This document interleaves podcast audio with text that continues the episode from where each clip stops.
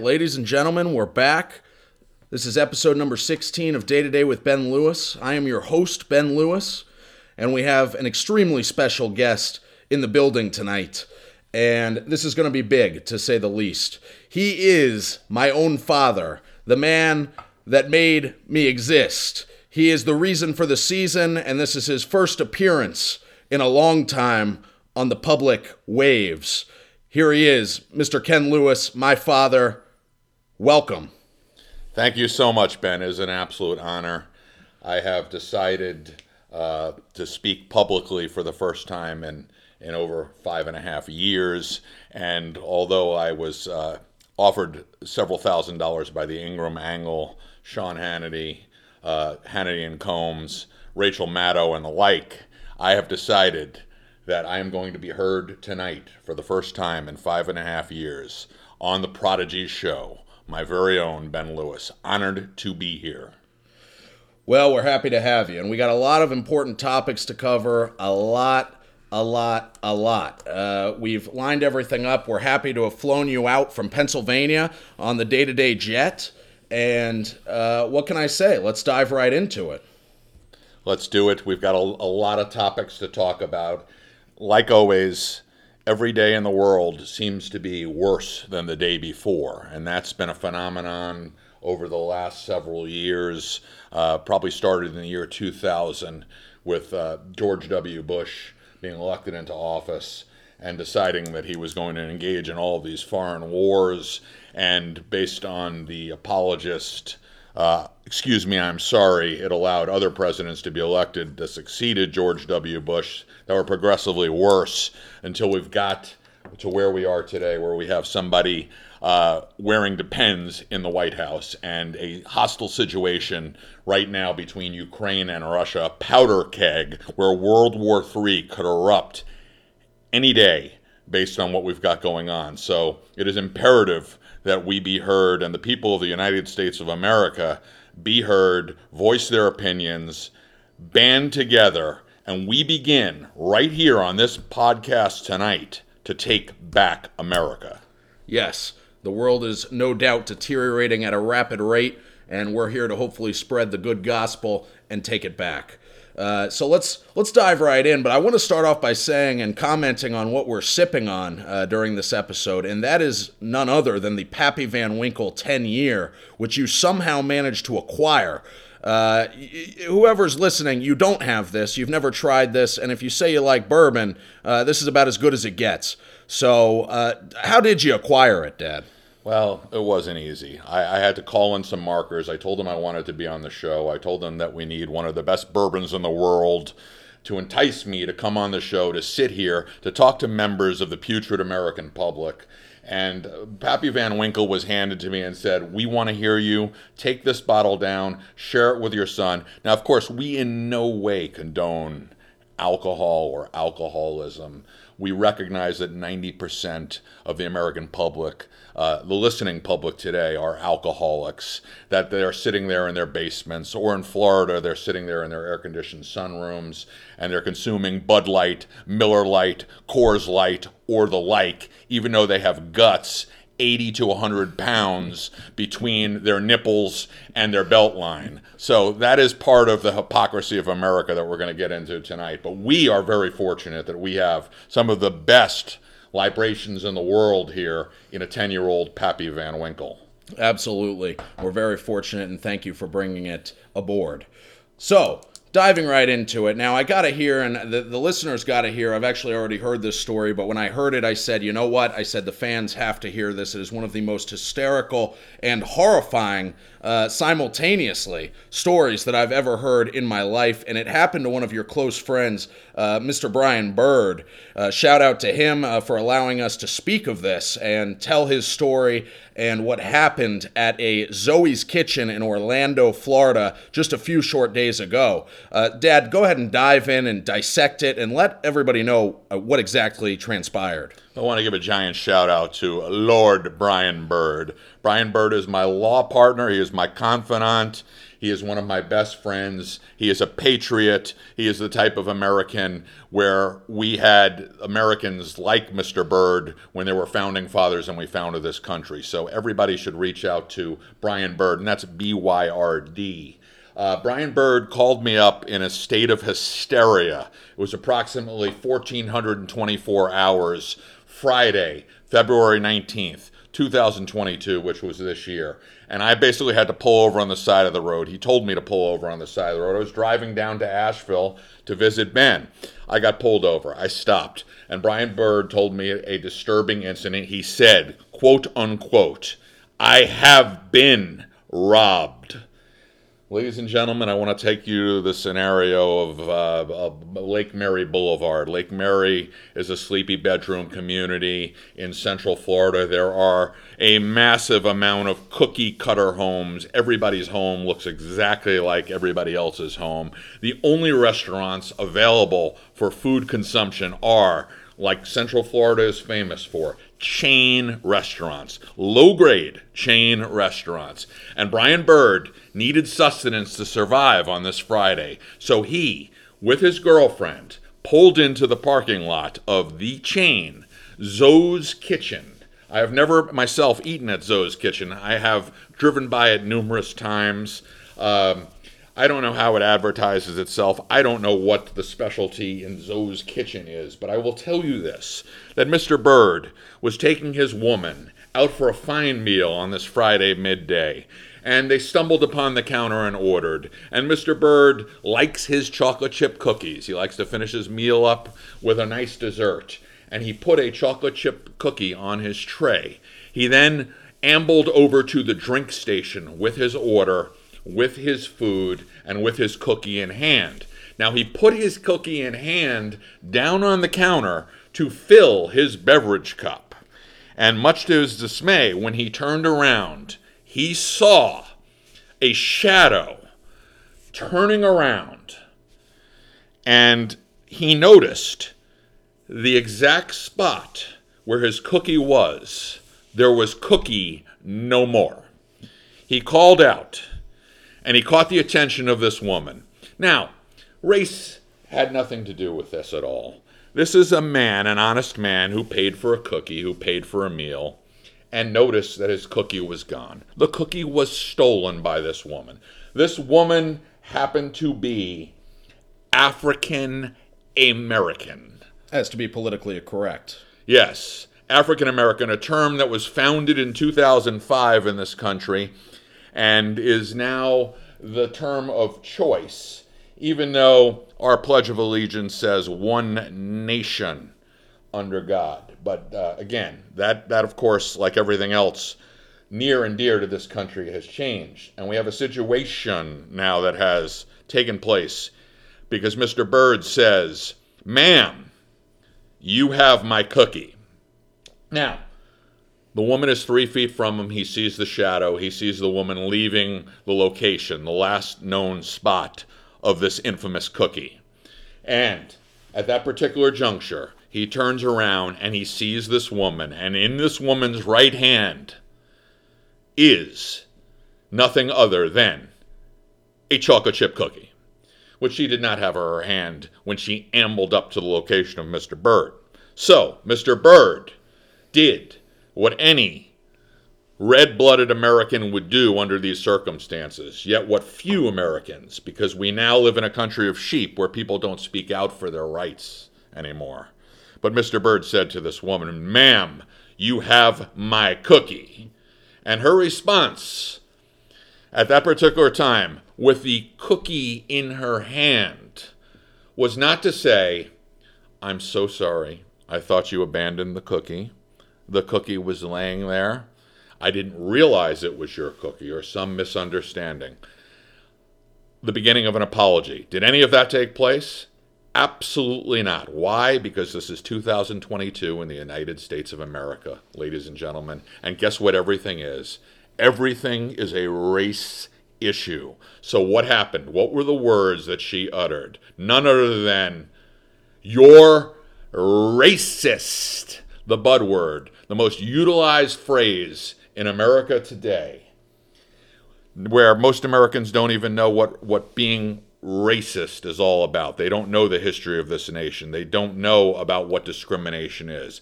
But they throw this term around every chance they can. And in this juncture, Mr. Byrd became the bad guy, the accuser, the problem. And remember, it was Mr. Byrd who had his cookie stolen. So what happened next, you ask? Well, Mr. Byrd did not back down because Mr. Byrd is, as I said, the last vestige of true America. And he said, Ma'am, I don't care what you say. You have my cookie. I want my cookie back. Well, this woman again doubled down. You're racist. I'm not going to have my cookie. Mr. Byrd said, I'm not going to give you your cookie. Mr. Byrd said, Give me that cookie or I'm calling the police. He's one in a hundred thousand citizens that would have stood to doing what is right under the circumstance. And he did exactly that. And the police came and the police talked to this woman, and the police apologized to this woman for being inconvenienced under the circumstance. But Mr. Byrd did not relent, and eventually what happened was the woman offered, as a gesture, to give the cookie back. Remember, this is the cookie that she said Mr. Byrd was crazy to accuse her of stealing. So, folks, in the end, Mr. Byrd was made uncomfortable. Mr. Byrd was made to feel guilty for calling out a thief. Think about what has happened in 2022 in America. In 2021 in America, we watched America burn.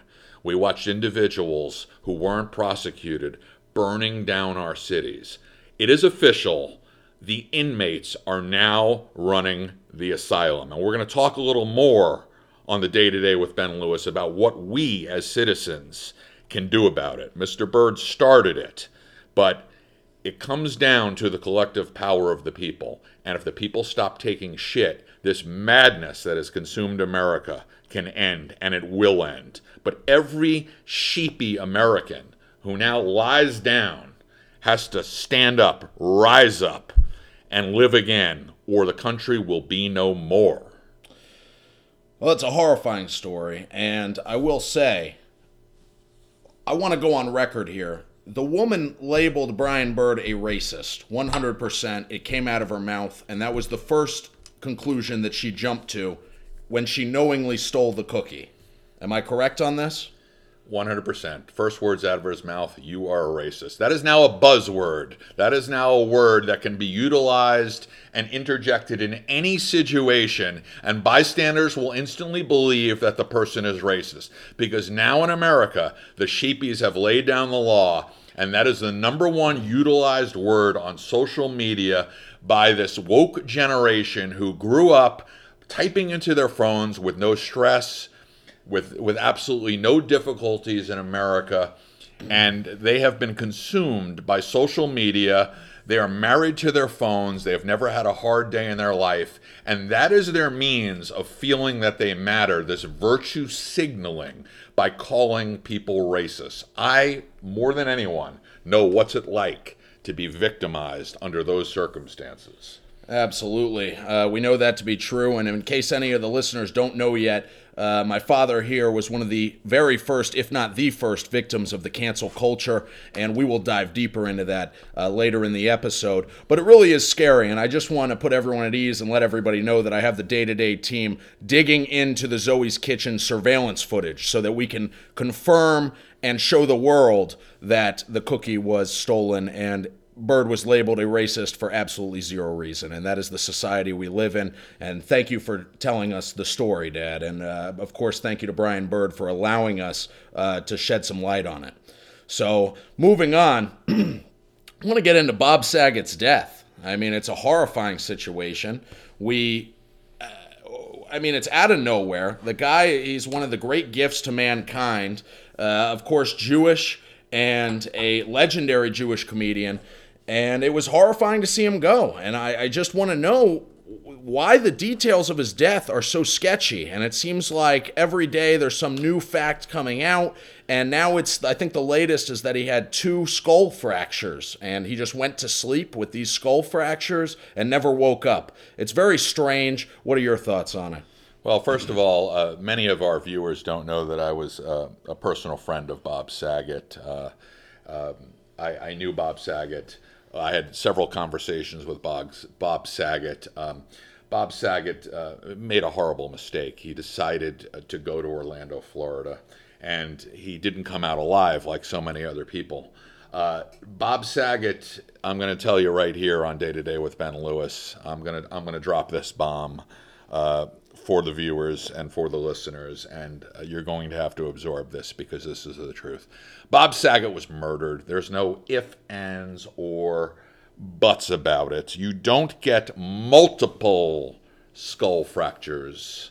I can tell you this from falling in the shower. If you fall in the shower and you have multiple skull fractures, you crawl out of the shower, you crawl, crawl to your phone, and you call 911. You don't die in your bed. So there are very suspicious circumstances here. And we now have the M word. That's right. You heard it here first on Day to Day with Ben Lewis. Murder we have a murder. We have a celebrity that was murdered in Orlando. There's a giant cover up. They are now trying to equate Bob Saget, mind you, with someone that is now a COVID death. So they're not talking about how the hell do you die in your bed with multiple skull fractures. But now the headline story is that this is a COVID death. See, what they're trying to do here, ladies and gentlemen, is they're trying to make it seem like a uh, one of the greatest celebrities that ever lived, you know, a top five name. I mean, you've got over the last 50 years, obviously, you know, you've got Frank Sinatra, you've got Elvis Presley, and you can go down with two more names, and the fifth name on that list would uh, certainly be Bob Saget. So there's a situation here where the COVID game appears to be coming to an end. Uh, the shots, the, the booster shots. Everybody's being boosted, and it seems like they're being boosted with a dose of COVID because everybody that is getting this booster shot and these COVID vaccines uh, now is having COVID. So you've got the news story being that Bob Saget, a celebrity, died of COVID to keep to keep the narrative going and to get people to line up for vaccine number four which coincidentally is going to be released by Pfizer. And guess what, ladies and gentlemen? 85% of the Congress of the United States of America have stock in Pfizer. And they're the ones that are telling you to vaccinate your five year old children. Although zero five year old children in the United States of America have been sick enough where they have been threatened with death or the like. But yet, there are millions and millions of dollars to be made on this vaccine. And that's the next step here of the big game with the big government that has taken over and ruined America, folks.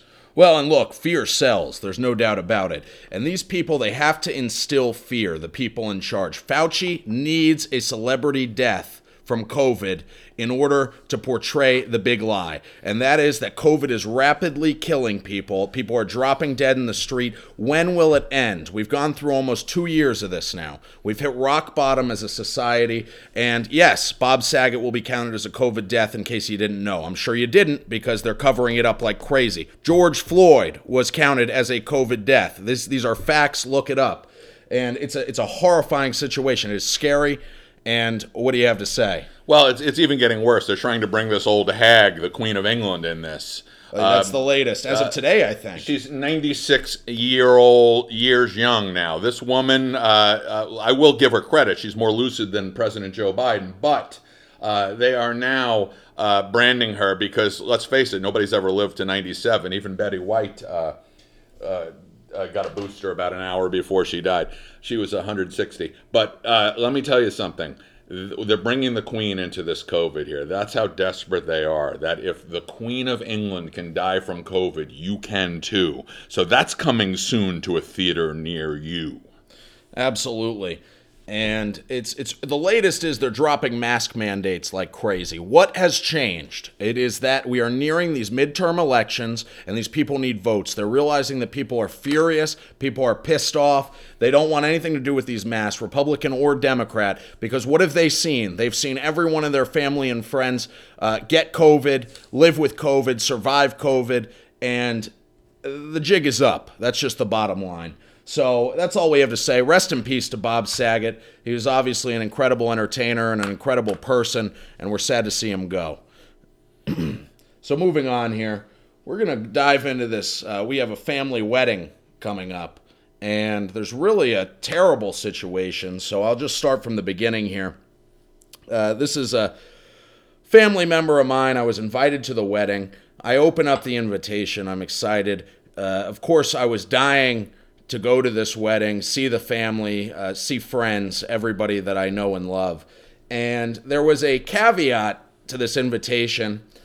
Uh, there was a separate note that was put in the envelope, basically saying that a vaccine would be required. Now, the wedding is taking place in New York, New York City. We all know they've had some of the toughest COVID uh, restrictions and mandates in the country.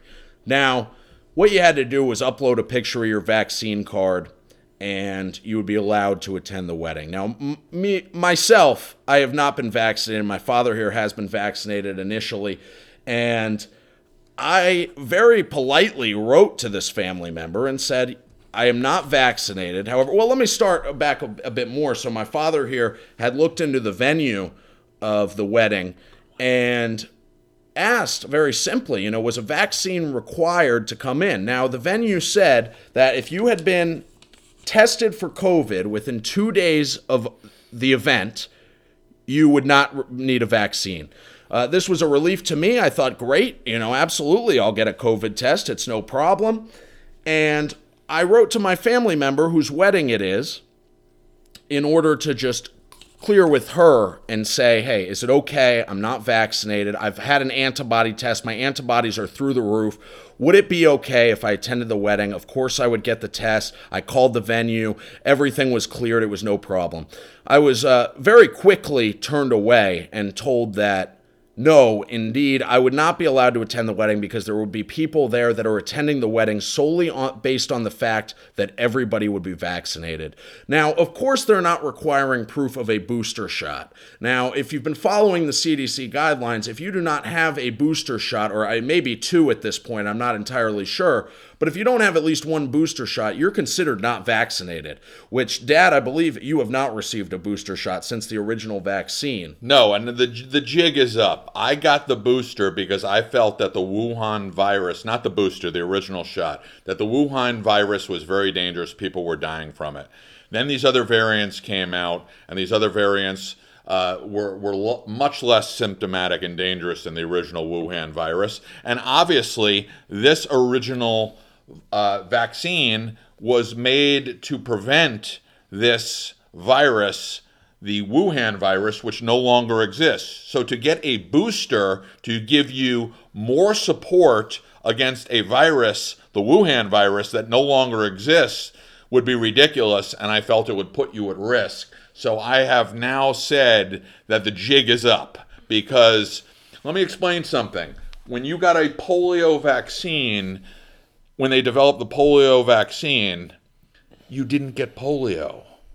And now you see all of these people getting this Omicron variant and being just as sick as anybody else that hasn't gotten a shot. So basically, the jig is up, folks. If you are getting your child and your child is five years old, you should lose custody of your child right now if you're considering giving that person a vaccine.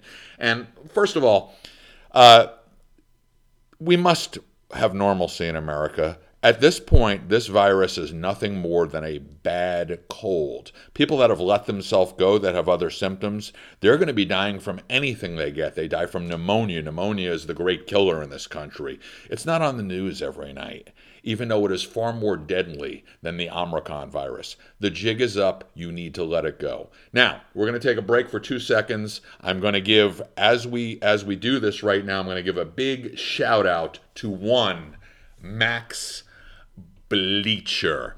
Hello,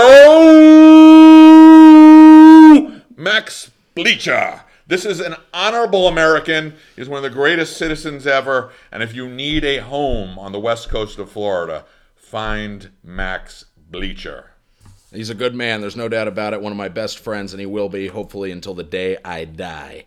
Uh, but yes, it's the wedding situation is very discomforting, and I was shocked. And of course, if I were to get the COVID test, we all know that I would have the greatest odds of actually not having COVID at that wedding. But that, uh, of course, common sense goes out the window. It's not discussed, and it's whatever Dr. Anthony Fauci says, if you want to call him a doctor, I, I guess by his degree. But it's really horrifying, and we'll miss everybody at the wedding, but, well, I will at least. And what are you going to do? I would boycott this wedding and not go. I would recommend that everybody not go. Unfortunately, I have my my mother is coming up, and I don't see my mother but a few times a year. She's going to be there, so I'm going because it would be disrespectful to her if I didn't show up. But believe you me, I'm going to be talking about this to some of these people, and it ain't going to be pretty because they deserve to know the truth. And as Americans, we cannot suppress the truth we must unite. Absolutely, there's no doubt about it. And uh, you're a true American and a patriot, as we all are on this uh, on this side of the family. So, diving into something that I know we both are very passionate about. We both escaped Florida within the past year or so, and Florida is a place that I think the two of us have both equally hated. Maybe you a tad more. I, I really. I, I, I know this is something that you still lose sleep over to this day, and we just got to get it off our chest. And I've talked about our, uh, you know, passion against Florida before in prior episodes. But, Dad, I just want to get your take, and I want people to hear the truth and listen to what you experienced in your years down there. Uh, let's talk about right now. It's the most depressing time of the year to be living in Florida because you're coming to the end of where the the fake narrative of they have gorgeous weather, you know, where people post uh, on Facebook, Instagram, Twitter, everything. You wish you were here uh, during the months of what? What would you say? Is it January and December would be the two months? No, December they don't do that. December, you, people are. Uh, it's it, you get days that are 85 degrees, and people wear these uh, Christmas sweaters to Christmas parties, and they're they're the most miserable people in the world. I, I, I had 20 years. I served 20 years in Florida.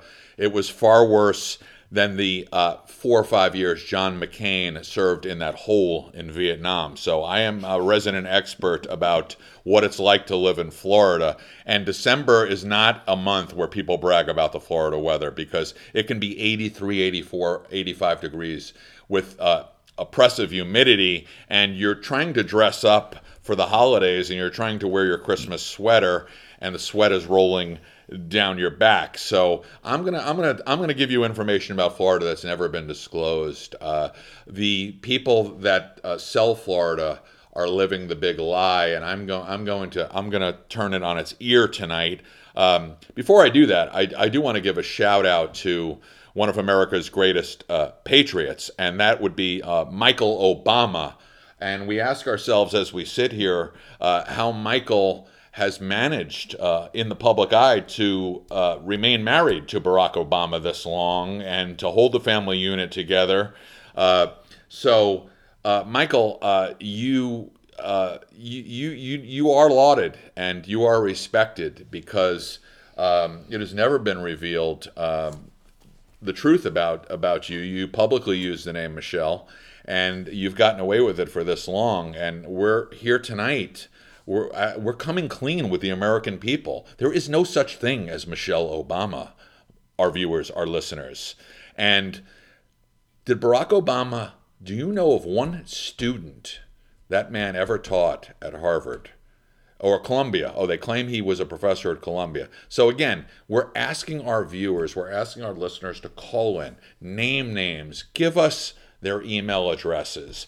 Any human being that feels that they were an actual student of this quote unquote professor, Barack Obama at Columbia University. We want to interview you. We want you on the show. We want you on day to day with Ben Lewis. How is it that your professor was a president of the United States and you've never identified who you are. Anyway, so getting back to Florida, let me segue into Florida by saying I, against my will, uh, lived in Florida. Uh, and uh, it wasn't anything that I voluntarily chose. And what happens is people go to Florida, the majority of states, they shake off their fleas. Uh, they uh, those individuals wind up in Florida, and you have uh, people from other states that couldn't cut it uh, in the family business. They were black sheeps of the family. Many drug addicts, recovering alcoholics that wind up in Florida because they're welcome there. There's so many people. If you walk around during a business day, nobody is working in the state of Florida 10 or 20% of the people. And everybody looking for a second chance goes down there. But they're sold a bill of lies. They are told that if you come down here, you're going to have paradise, you're going to have wonderful, wonderful weather, and so forth.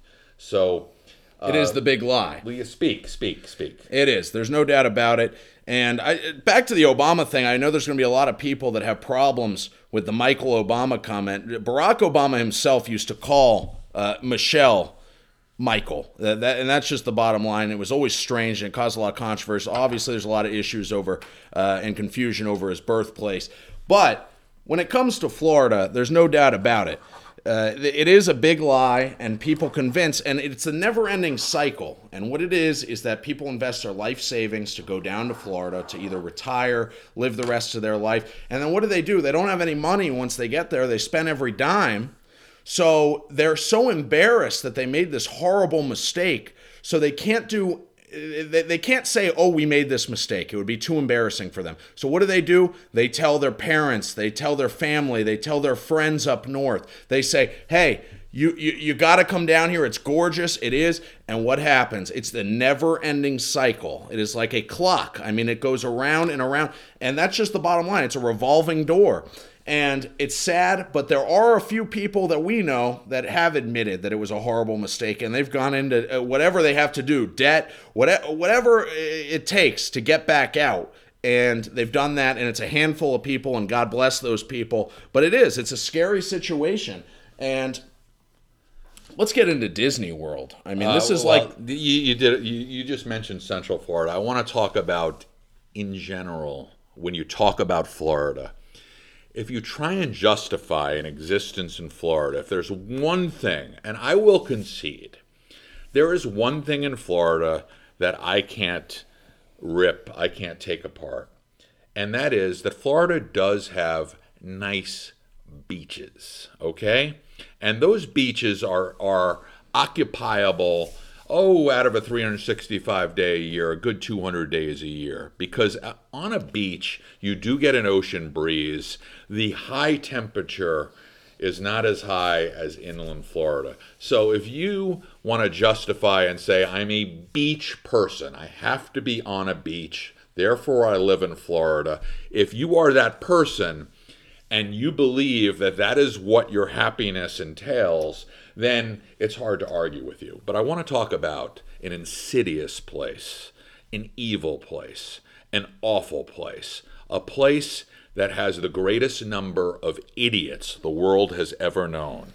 That place is Orlando, Florida. And I want to say this is not an absolute. I unfortunately lived and gave 20 years of my life to Orlando, Florida. It was the worst 20 years. There wasn't a day that went by I didn't think of slitting my wrist. And but for my family and my loved ones and my wife and my son and my dog, I, I carried on. I finally got out of there when I had an opportunity. But I will tell you, if you live in a place in Florida without a beach, you are an idiot. There is no other way to describe you and your existence. It is 96 degrees in Orlando, Florida, 100 days a year with a heat index of 110. There are no beaches. So think about why you live there. You live there because of proximity to, you can't make this stuff up, folks, theme parks, places that exist do you know what these places exist for? Children. But now, as an adult, you have to justify your existence. So you know what you do? You pay $150 to go for these children theme park days in 110 degree heat indexes. And you know what you do there? You take selfies. You take selfies of yourself next to fake castles. Do you realize there are real castles? Have you ever been to Europe? Have you ever been to Germany? Have you ever been to England? The magnificence of these real castles that you can go and tour that are legitimate and they're real, but yet you sit out there in 110 degrees at 35 and 40 year olds without children. Well, and you take these selfies. Absolutely. I mean, you're dead on. And there's the, uh, let's remember why these theme parks are there to begin with. It was the cheapest, most undesirable land in the United States of America, and that's why they're there. And basically, the old saying is never underestimate the stupidity of the American public. Build it, and they will come, and they have, and in droves. And yes. it's it's a it's scary. I mean, what what can anybody say? I, I, we lived there. I, I mean, I lived there as long as you did, twenty something years, and I don't think we ever went once to a theme park because what is the allure? I'll never understand. You want the turkey leg for thirty five dollars? Eh, it's it's scary. Twelve dollars for a bottle of water. But look, we did it. We survived. We got out. Thank God. And let those people suffer down there. You know, if they want to live in denial their entire life, that's on them. You know, they, they turn up on social media invariably you will see every January and only January this meme on social media. It is my favorite, it is the all time best. It is this it says, we are here. And it has an arrow pointing to the state of Florida with 83 degrees in January. So, what you have are people up north in the coldest month of the year, in the heart of winter. Winter, which is a three month season, it runs December 21st through March 21st. In that three month season, unless you were in International Falls, Minnesota, or the state of Alaska, you have days that are 55 degrees and sunny within winter, within that three month period. But you have Florida that has nine months of hellish summer. And there is no day in Florida that is comfortable May through October. There may be one or two days. The rest of the time, 180 straight days or more, you are holed up in your house. You cannot open your windows. Your air conditioner is running. You are sleeping in shorts with a sheet. You will never know the comfort of a real blanket or a real down pillow or anything else that brings joy to a third of your life where you have to sleep. You are sweating, you are waiting for your air conditioner to kick in. When you leave your house in the morning, if you're one of the 3% of Floridians that has a real job and has to put on a shirt and tie and are a man, you have sweat running down your back by the time you go into your car and your day is ruined. I live that life. I will never live that life. I will never allow my children or child to live that life. That's not freedom. This is the great term, Florida freedom, because they weren't wearing masks down there. Well, first of all, if you wore a mask in Florida's climate, you would be dead you wouldn't survive the act of wearing a mask because of a 110 degree heat index. Well, now we have the rest of the country coming out of the mask mandates. So you're not free. You are now a prisoner of your home 275 days a year, and the rest of the country is laughing at you. Absolutely. And I always say, you know, my go to is. DeSantis is temporary, humidity is forever. So uh, it's just the bottom line. Uh, you know, Florida's a swing state. Uh, hope, you know, everybody down there, I know a lot of my fan base is down there. I hope you stay conservative, but you never know in Florida. So uh, it's it's you nailed it right on the head, Dad, as you always do. So it's it's a terrifying situation. All I can say is thank God we got out. You're in Pennsylvania. I'm in North Carolina now. Uh, we did it. We we made the great escape. So moving on. I want to talk about cancel culture. And I have here, you know, everybody knows what cancel culture is at this point.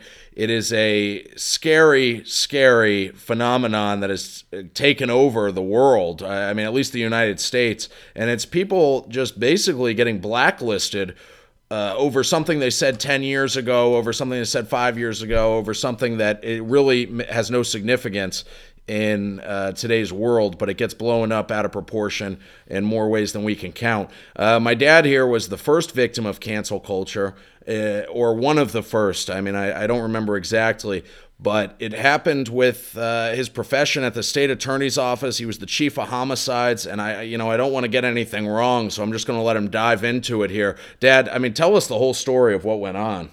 Well, well, th- this has haunted me for over five years. I've never given an interview regarding the facts and circumstances of this, uh, but I will tell you. Back in 2016, uh, I worked at the state attorney's office in Orlando, Florida. I was the chief of homicide. Uh, there was um, a post that I had made on Facebook, and the post verbatim was on his private Facebook. It was page. on a private Facebook. It was not meant for human consumption. But of course, we have a situation now in America where, where we have an obsession, an obsession with ratting on other people, with our friends, our neighbors. Uh, that somehow provides somebody. Uh, with esteem in this country, and, and, and they feel that they're going to launch their own career by ratting on somebody else. We don't have a united country anymore. We have a divided country. We have a divided country of idiots, uh, sellouts, losers, and uh, we, we don't have the America that we once knew. But I wrote a post on Mother's Day of 2016, and essentially the post was as follows it was about Mother's Day and it was uh, the post was exactly this. It was these are the words: "Happy Mother's Day to all the crack out there. It's never too late to turn it around. Tie your tubes, clean up your life." And make a difference to someone out there that deserves a better mother. Now, I want to preface that. Which, let me just say, the most fair statement I've ever heard. And, you know, it may not be politically correct, but life isn't politically correct. So continue. I want to preface that and say that the, the, the fiber of America, the only chance America has at survival, are the majority of two parent homes, the majority of a mother and a father, each working together. It's not always possible. You're going to have a high rate of divorce. But if that's the basic foundation for your society, then your citizens are going to prosper because they're going to have people that are there for them when they need them, people to emphasize education, although education in America is nothing like it used to be and is almost deleterious in nature. But I'm not going to get into that tangent, but I'm going to say this. Think about that statement that I made that crack hoes shouldn't have children, how that would offend somebody. So basically, those people, then, if they're offended by that, are saying that crack hoes should have children, that there should be children brought into this world that don't have a mother, that are raised by the grandparent, the tired grandparent, that the emphasis is not education, that the emphasis is not a father figure, discipline, all of those things that made past generations great in this country. Think about that. You would have to be saying that crack hoes are the optimum parents, and the crack hoes should be having children. But nobody ever thought of it in that manner. They saw that as an opportunity to bring a truth sayer down in this country. And what was the uh, what was the punishment that they gave you? And talk about the reaction, like how you were. I mean, you were deemed a racist because of that statement, which there, didn't involve race whatsoever, but just a broad category of uh, women that are addicted to crack uh, talk about that a little bit. Well, I want to talk about crack cocaine and drug addicts in general. If I was called a racist, then the, what these people are saying is essentially that all black people and black mothers are crack hoes, that there aren't white people that take and smoke crack. So Uh, when you look at crack cocaine and when you look at any drug, I have always said drugs do not find people. People find and take drugs. It is the personal responsibility of the person who is ingesting the drugs to be held accountable for their action. It is not society that has brought these drugs to these people. It is not a race thing with drugs. It is a horrible, horrible thing. Think of if you are a young child and your mother is not there on Mother's Day because she is out working the streets, hooking, fornicating in a dumpster, and what have you, and doing those taboos that exist that people don't want to exist. They're doing everything but parenting. How dare I suggest that that is the wrong kind of parenting in our country, that I am a racist. I was at that point ostracized by people in my office. I was deemed a racist. I was labeled a racist. I had to do certain sensitivity training other types of training. And your I was position was suspended. taken. I was my position was taken. I was demoted three levels. And it was the beginning of the end in this country because at that particular time I was the head of homicide. I'd worked 80 to 100 hours a week protecting the citizens of Orlando, Florida. I had over 50 murder trials in this case, all convictions. Taking murderers off the street was deemed less important than these social justice do gooders who were standing in line labeling somebody as a racist that made a statement. Think about this that it's a bad thing that children have mothers who smoke crack. Absolutely. And look, this was just the tip of the iceberg. I mean, it was scary to see how things developed. And of course, this was 2016. This was when, uh, you know, Mr. Donald Trump had uh, just jumped into the political scene and uh, he was getting everybody stirred up. And this was just a, a horrifying situation. I mean, I remember personally, I was sitting in a hotel room with my mom scrolling through Facebook and I saw your picture come up uh, on the local news article talking about your suspension. I was in disbelief. I mean, it was just unbelievable for something so insignificant. And first of all, we never found these whistleblowers as to who sent in your Facebook post to the news and the fact that the news even picked up on this as a story it still to this day it blows my mind. And uh, you know what are your thoughts on who these people were that were sending you in? I mean these are obviously some enemies that we'll never know. Well, we have numerous people in this country that are, for lack of a better word, woke jokes. Their sole existence is to troll the media and to look for something for them to virtue signal, for them to tattle on their fellow American citizens uh, as a feel good mechanism for themselves and their own pathetic lives. So there are numerous people, they never had the guts. Nobody ever had the guts to say, hey, Ken Lewis, I'm the person that called you out. I think what you did was wrong because they're not going to debate me. They're not going to go into public. They're going to hide. They're sheep. And the majority of Americans fall in this category right now. They have elected a sheep as president of the United States in Joe Biden.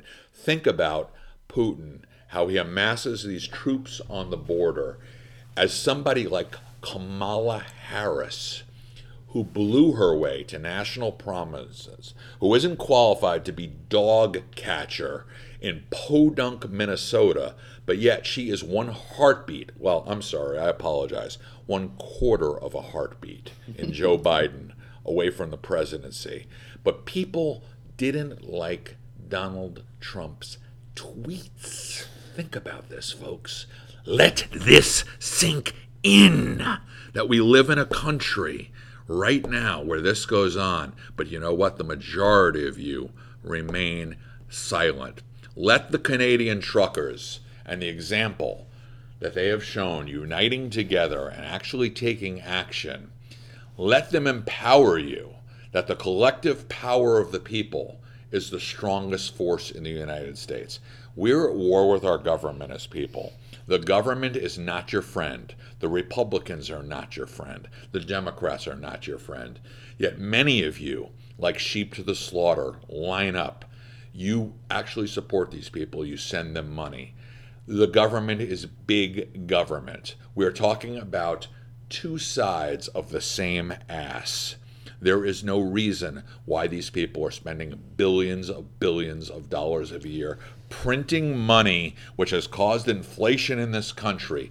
There's a reason why you walk in the super in the supermarket right now and have a seven dollar chicken breast. It's because these people have printed money thinking that that is going to secure your vote. And you know what?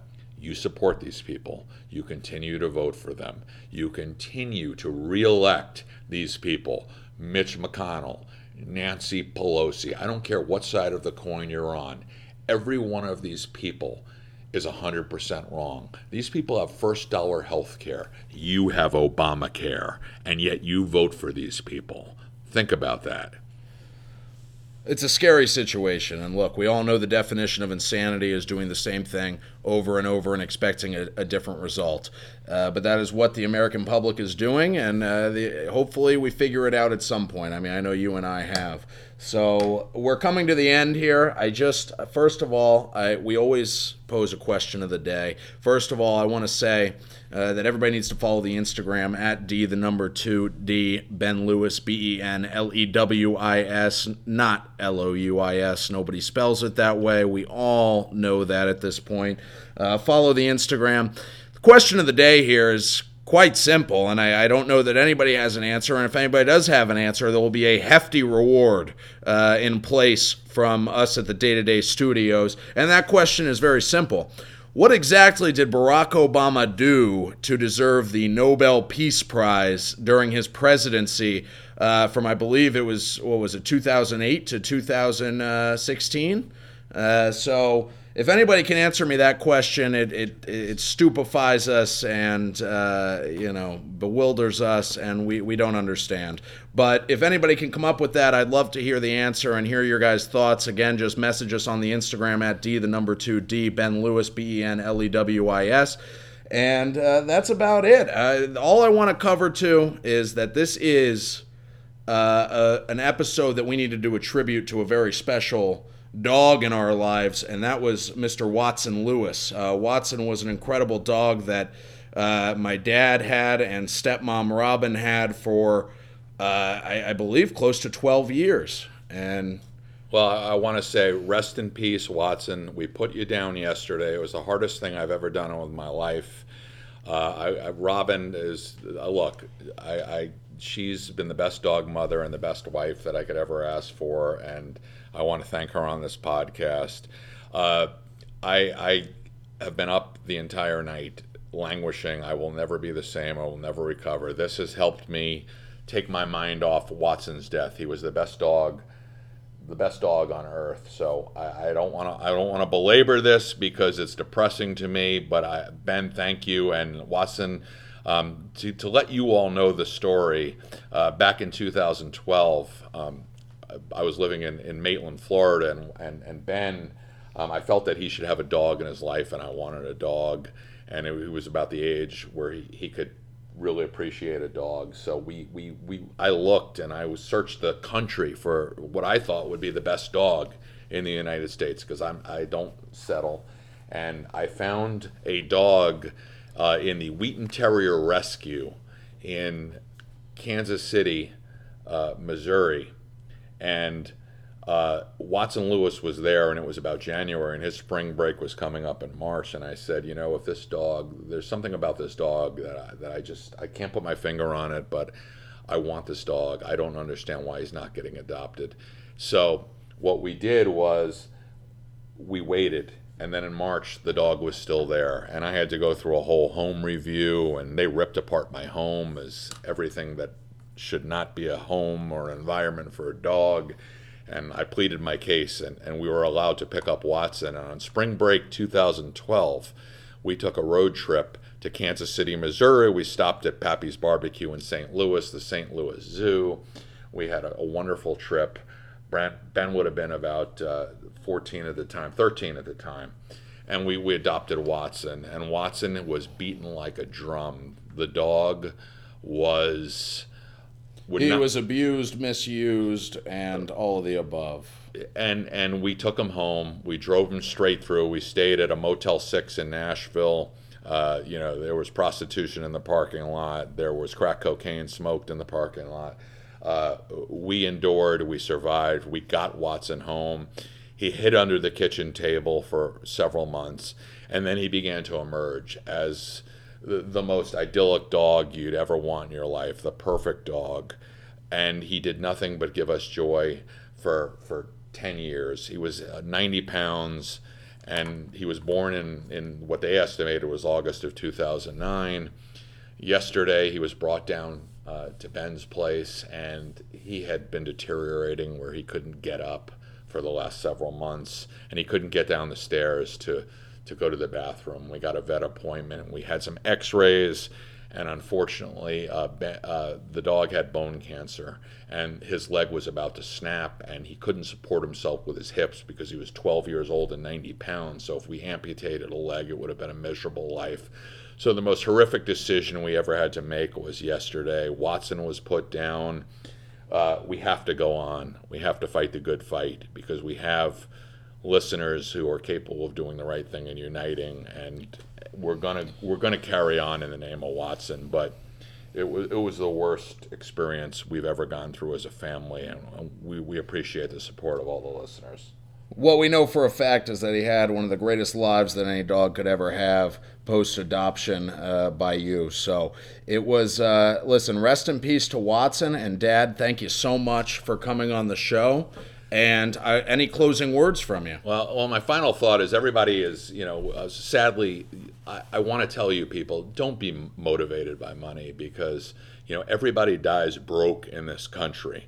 Uh, everybody spends 80 to 90% of the time thinking about money and all of those things. And what's really important is your dog, your pet, your family, your son there is no time like the time I spend with Ben. And all of you know from 16 episodes what a great person Ben is and to have Ben in your life. And I have the greatest life any father could ever have because I have the closest thing to a perfect son. And I do mean that. I have no stress at all with, with the son that I have in this world. Uh, so there was one thing on the way down here that I thought if you are motiv- money motivated, I stopped at a few rest stops. So if you all want to get rich, here's a very simple invention for you, and you can write in your suggestions. If you can think of a rest stop urinal where 80% of the urine is not on the floor, please let us know how to do that because you will make millions, if not billions, of dollars because this is 2022 and that's where we are in America. It has been a pleasure to be Ben Lewis's guest, to be Ben Lewis's father, and to address you people today. I love all of you. Thank you. There you have it, ladies and gentlemen. Episode number 16 of Day to Day with Ben Lewis. Let us know what you think. Uh, message us everywhere, every social media page there is. We've got it. And uh, thank you so much. God bless and good night.